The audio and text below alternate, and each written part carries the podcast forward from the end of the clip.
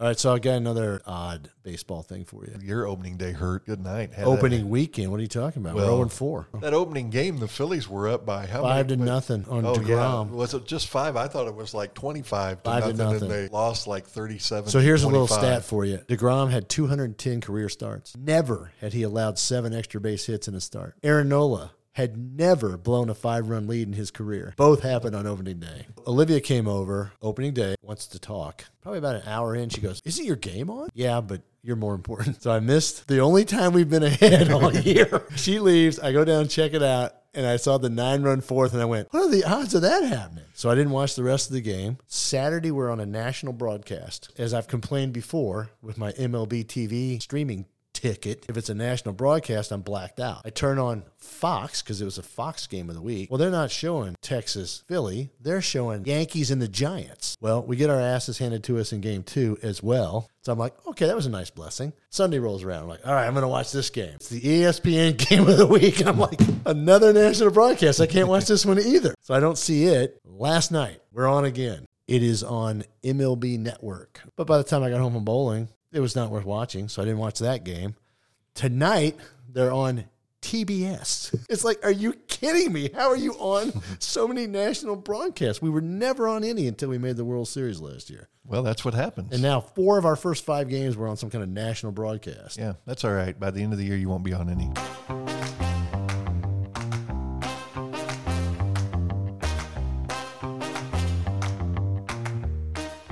Welcome to the Faith, Finances, and F-Bombs podcast, where we inspire you to manage your money, find your soul, and cover your ears. Join host Hartley Wright, a certified spiritual director, and Kevin Bartolacci, director of research and education at Sunvold Financial Investment Advisory Firm. Together, they hope to help you discover the benefits of enriching your life as they entertain one another, and hopefully you too. We have a guest with us in the studio. We have a guest for many reasons, and we have invited you, Masood Heidari, with us.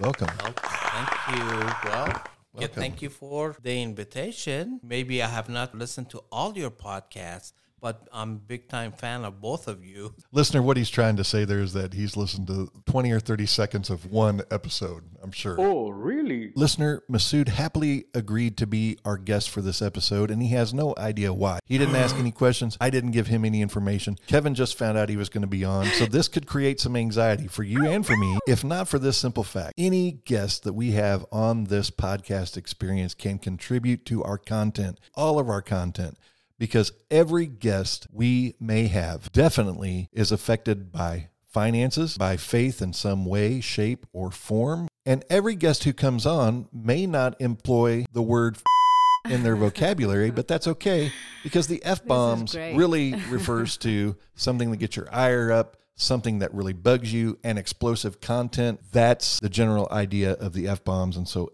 every guest can provide some great content. And that, I believe, is worth sticking around for because you have no idea where the conversation may go.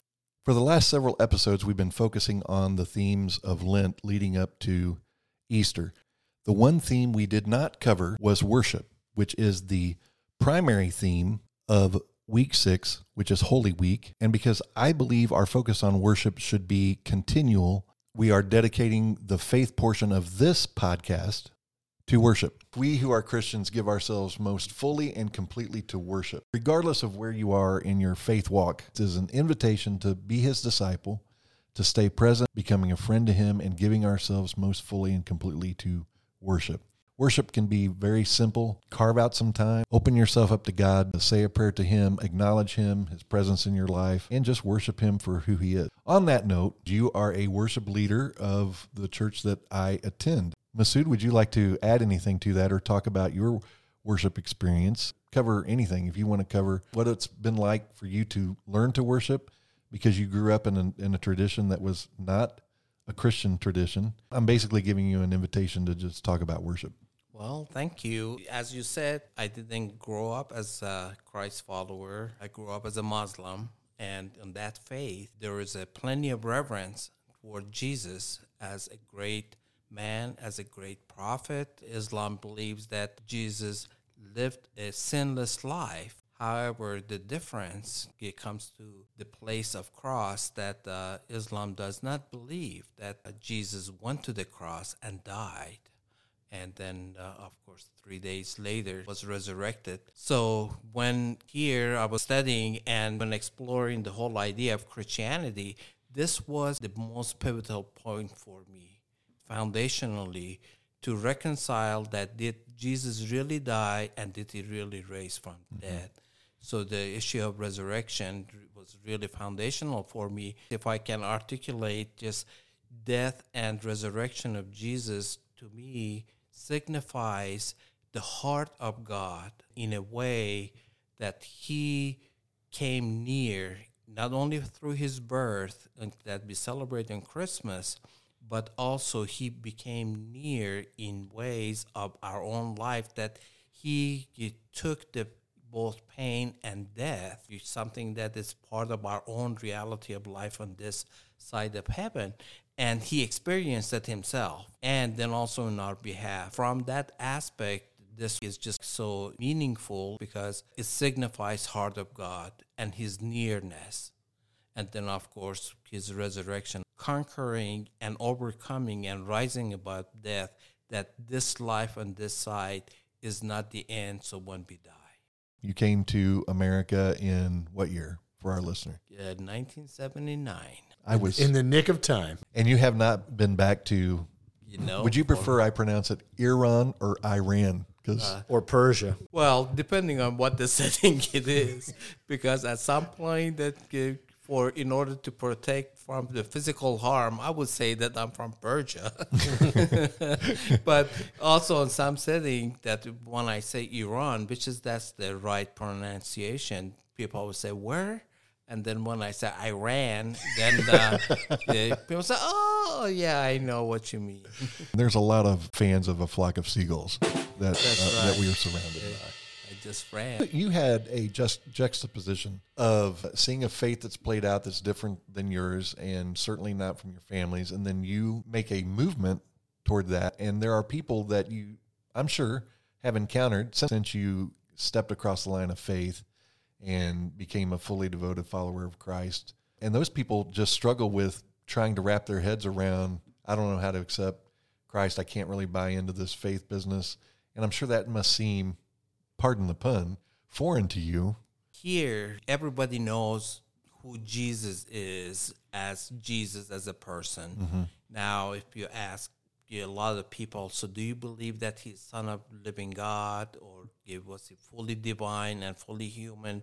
Yeah, they might kind of, like you said, well, no, but at this day, everybody knows Jesus. It has both benefit and then also complication. It's just because everybody knows Jesus, it doesn't mean that they know who Jesus was and is in ways that then we take it for granted. So for me, that I didn't grow up in either Christian home or Christian faith, uh, I had to go a full circle, abandon my faith in Islam, live a portion of my life as an atheist, and then when crisis of life came and put me to a place to just saying that the regular world solution is not enough to answer the complexity of life, and I had to search something outside of me.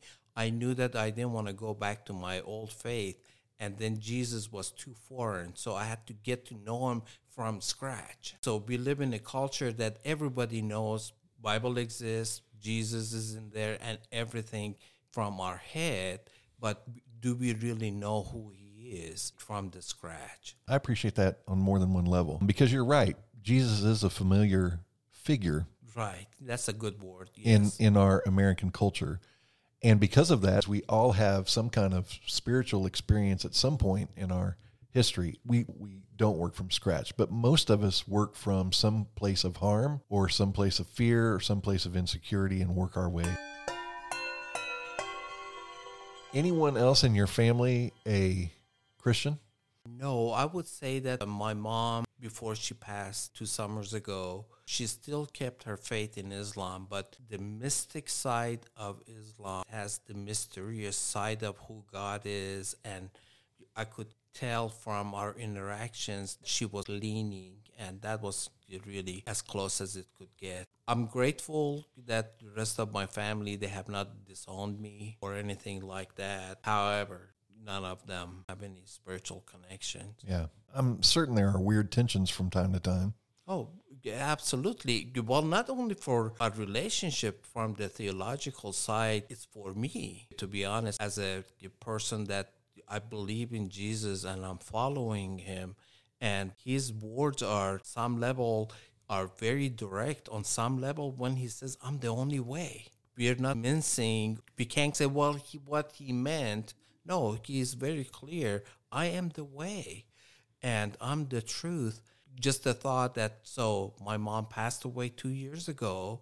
Will I see her at some point? Just not on the present tension. Those are part of the personal tension too. Right. And even resorting to following Jesus and trusting, then what does that look like? I think people can relate to that and connect to that. I think there's an accessibility to it. Because, I mean, part of it is just like really uh, well-intentioned, it, especially during the time of loss and funerals. Well, so you're going to see them because we have an assumption mm-hmm. that so this is, hey, see you later. Those are either by pastors, by families, those words gets uttered.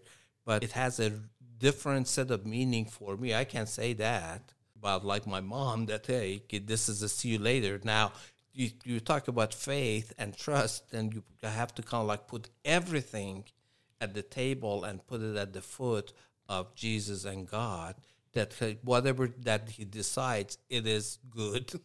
Exactly. Sorry, yeah. Didn't want to call like being no, Debbie Downer. No, it's to, no, like, it's totally uh, no, no, it's totally it's totally fine. I think where people can relate to that is that family provides so much tension naturally, right, right. just as a part of being family and being in relationship. In my family, we're very blessed that almost everyone is a Christian, and so we talk with that assumptive language. You are a pastor. I have been, and I agree with what you're saying when it comes to a funeral. At some point in my life and pastoral career, I just hit a switch. Switch where I felt like when I was listening to a funeral address that was trying to save everyone who was attending the funeral. And by save, I mean trying to convert the lost to Christianity. You're missing the point. And from that day forward, I've thought my role in that job is to honor the person who has just passed and provide hope for people who are there on life moving on. Because here's here's the thing about death. Just as much as we talk about the mystery of, of faith, and the mystery of Christianity and the mystery of spirituality, there's a mystery of death, because I don't feel we were created to experience death.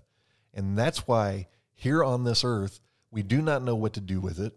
We do not know how to respond to it. We don't know what to say to people. We say all kinds of things, anywhere from ridiculous statements to embarrassing statements to the very simple, what most people say is, I'm sorry for your loss. We just don't know what to do with it because we weren't meant to experience it. I'm with you that I do believe Yeah, we were not meant to experience death, and we don't know what to do with it.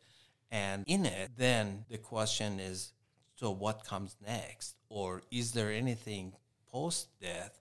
And part of like the funeral annoys me from the traditional standpoint that unintended consequence, it creates as if that using death as source of fear, that you see, if you don't give your life to Jesus, this death is going to happen, and you don't know what happens after this. I think that it's somewhat it's opposite of offering hope, and part of the funeral is, especially if it's a life well lived, it's worth celebration, because living a life that is worth living and well lived is hard, and we got to hang on to some principles and some ways of reliance to survive without really hardening and making a, a heart that our heart becomes bitter and callous. In, in order to maintain a tenderness, we have to hang on to some some kind of way of living that, in my opinion, from the theological side, is that uh, relying on Jesus, the source of hope. But hope is the one that helps, not not just creating fear. Yeah. Right. Or funerals. Right. Now, it's another thing if the person who's passed made that their wishes. I want everyone to know that Jesus exists. He was an important part of my life. I'm going to heaven, and I want everyone to be there. But that can be said. It doesn't have to be a persuasive argument at the time. Because the truth of the matter is, any person attending a funeral has the brevity of life on their mind. When a person doesn't do that and they do a very thing that you're saying of just like, I'm going to scare everyone into heaven now, I just I just don't like that. And I don't like it when ministers just pretty much phone it in. They have a funeral message, and so they pull that same message out, and there's nothing personal about it. And I feel like I'm just I've just gone to some kind of service that meant absolutely nothing to me. Right. Having people actually talk about them who are loved ones and can speak about their life into the lives of others and, and honor life that way. That's certainly what I would like to see. I'm with you again, uh, Hartley, in this, that the best way of doing pu- funeral as a pastor is that I want to be almost like a facilitator and just step aside and let people that they know the person be the messenger of the reflection of that life. And uh, unfortunately, I have done funerals that people that they were close to that person, they didn't have anything nice to say because it was not a life well lived, which just poses the question at the end of our lives, what do we want to be remembered by? Something that is life-giving and good, or saying that, oh yeah, they left a boatload of money, and money is not bad, but if that's the only thing. Do you want to say anything about funerals, Kevin? Oh, there's a lot I'd like to say. Is this going to be our F-bomb today instead well, we, of the Final we, Four? We can throw in both. One personal example. When my maternal grandmother passed away, she went to a small church in Mexico, Missouri for fifty years or whatever it was. She was ninety-three and a half years old. The pastor that did her service got stuff wrong, and it just irritated me to no end. I'm like, come on. She got sick before she died, say six to eight months prior. And I talked to my dad at that point, and I said, there are some things I'd like to say at Grandma's funeral. And he wasn't enthusiastic about yeah. it, but she recovered, went back home for a while, then got sick again. So I reminded him, you remember I wanted to say some stuff at Grandma's funeral. And he said, what are you planning on saying? And I said, don't worry about it. I'm not going to embarrass you. But I was sitting there waiting for my turn. Pastor did his thing. And I thought, this is why I didn't want to leave it up to this guy. Yeah. I just felt really moved to do that. But it's one of those things where I've I've often wondered, you talked about a life not well lived. So what do you do in those scenarios when you're leading the facilitation when there's really not much good to say about the person who died? That's always been a question I've had in my mind for you professionals. What do you do when the person was just a total scumbag? Any, or, any or, thoughts on that? Well, uh, I'll defer to you, Masood. I don't want to sound too either melodramatic or cliche, but examples like that, to me, it, at least from the internal perspective, for me, it's sad. Sad that life, that it's a gift. Mm-hmm. It's been given in ways to you produce more life and light that gets wasted, you, you know, that did not live out to the potential that it could have been. When there's nothing that anybody could stand up say, hey, I would say something nice or something that is good, you then it's just kind of like feels sad that, man, I don't want to call it wasted life because right. I don't think that it's wasted. It's, but no, it just did not live live out to its what it could have been and potential. I can say I've been in a situation where I hadn't, I knew nothing about the person. Someone just called and said, we need a funeral. And I tried to steer them towards someone they might know, and it was clear they didn't know anyone. Right. So then I had to meet the family. No one says anything nice about a person, but then I don't have a relationship, so that makes it even more challenging. I don't remember what year I made up this word, prulogy. I just coined this new phrase called prulogy, which is a pre-eulogy. My wife and kids are familiar with it, and I have a little book that I bought several years ago called I'm Dead, Now What? Mm-hmm. And it's got stuff in there with instructions and what I want done on my death. And I've, I'm so inclined, I'll, I'll probably have to rewrite it more than once, but I'm going to write my own eulogy, and then they can modify it on my death so that they have something to work with. I've decided to just make mine video, so I've hired a documentary crew to just that is awesome. Follow me around, and I can just talk about my life. My prayer, my heart, my apologies go out to the person who has to edit it. Oh, good God. No, because I don't. Because I'm not going to edit as I go. It would be raw footage. Would be the most effective one. Yeah, the editing. I can see that being. Uh, that would be a big. Yeah, that's a big deal, especially because I talk in incomplete sentences. I start a sentence, and before I'm even halfway through, I jump on. Did you hear about the other guy? And then I never come back to the first sentence. So this is awesome. Listener, we are obviously friends if you haven't figured that out before. The three of us have known each other. Probably you two probably have known each other longer than I've known Either uh, one of you, maybe. Yeah, that's probably right. Probably. twenty-six, twenty-seven years now. We know each other from mutual venues. Oh, my God. One of the venues that we there have there. But this will be on topic. I'm substituting in the senior, I guess I'll just put it out there for the listener, the Senior Sunshine That's right. League. It's the official name. Now, listener, they card me every time I come in. They're like, you can't bowl with us. Look at you. You're like eighteen, twenty years old. They card me, and I say it. So I'm barely. But you mean that you qualify based on your age? Yes, that I qualify based on my, that's the threshold you've just. On my age, yeah. Just got yeah. barely across. Just barely got there, it. Really. I'm not sure that how many people would use fake I D to get in the senior league. Well. I was bowling this league yesterday, and we were talking about something else, and then one person mentioned this bowler's name and said, does this person ever smile? Another person then stated that they used to live across the street from this person, never saw a smile, stated this person as just an unhappy person in general. This is a summation of what we've talked about. What is the value and quality of your life? It's interesting that you're using that as an example, because joy, not just a happiness or a smile, but smile is a reflection of a joy. Internal joy. We can't give it out if we don't have it inside. So mm-hmm. I'm imagining probably that person feels empty, that doesn't have much to give, mm-hmm. feels like smiling that is fake. I would imagine the listener is doing this now, and I'm certain the three of us, we're thinking through people we know. I'll state it this way. There's more than one person coming to my mind that I would just flat out say, not a happy person. Hi. Never has been a happy person. Never consider that person to have any kind of joy. Hey. That friggin' hurt. Never, never good.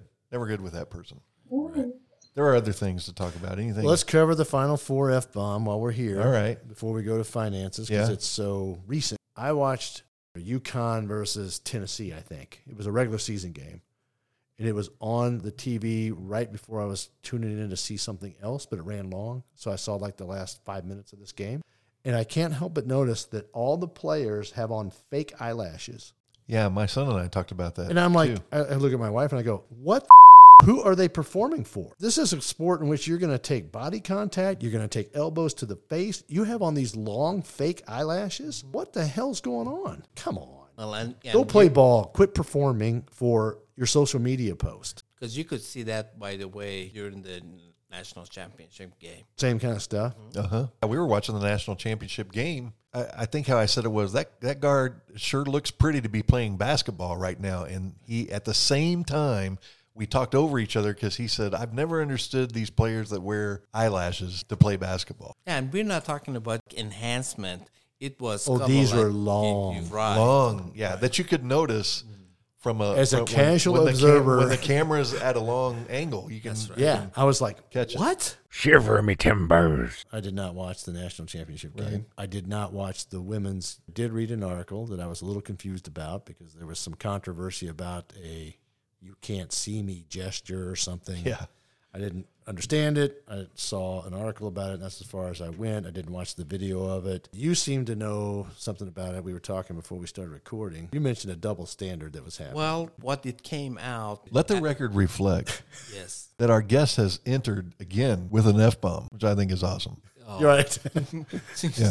Sorry, it's it's not supposed to. No, no, no it's no, fine. You should come no, no, it, it, it's great. Both barrels the precedent, loaded. Yeah. The precedent has been set now by two guests. Yep. So from based on that, so what happened was on Sunday, toward the end of the game, when the game was almost out of reach, one of the L S U players motioned that is known more for wrestling world, like you can't see me.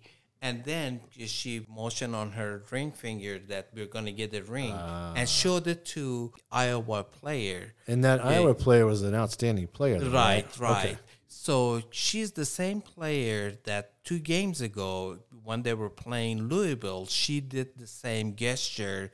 The yeah, Iowa player yeah, did. Right. Uh. She did that as she was walking to her bench. And then when there was almost the game was over, she turned to one of the Louisville players that – you guys are down by fifteen. Shut up. By the way, based on everything that I've read, she has not had any issue with the L S U player. That's why she did that. She says she's good, confident, really outstanding player. So she has not had any issues. But somehow, either social media, others that they have said that they called the L S U player that is a person of color, that this was unsportsmanlike gesture. She's a thug.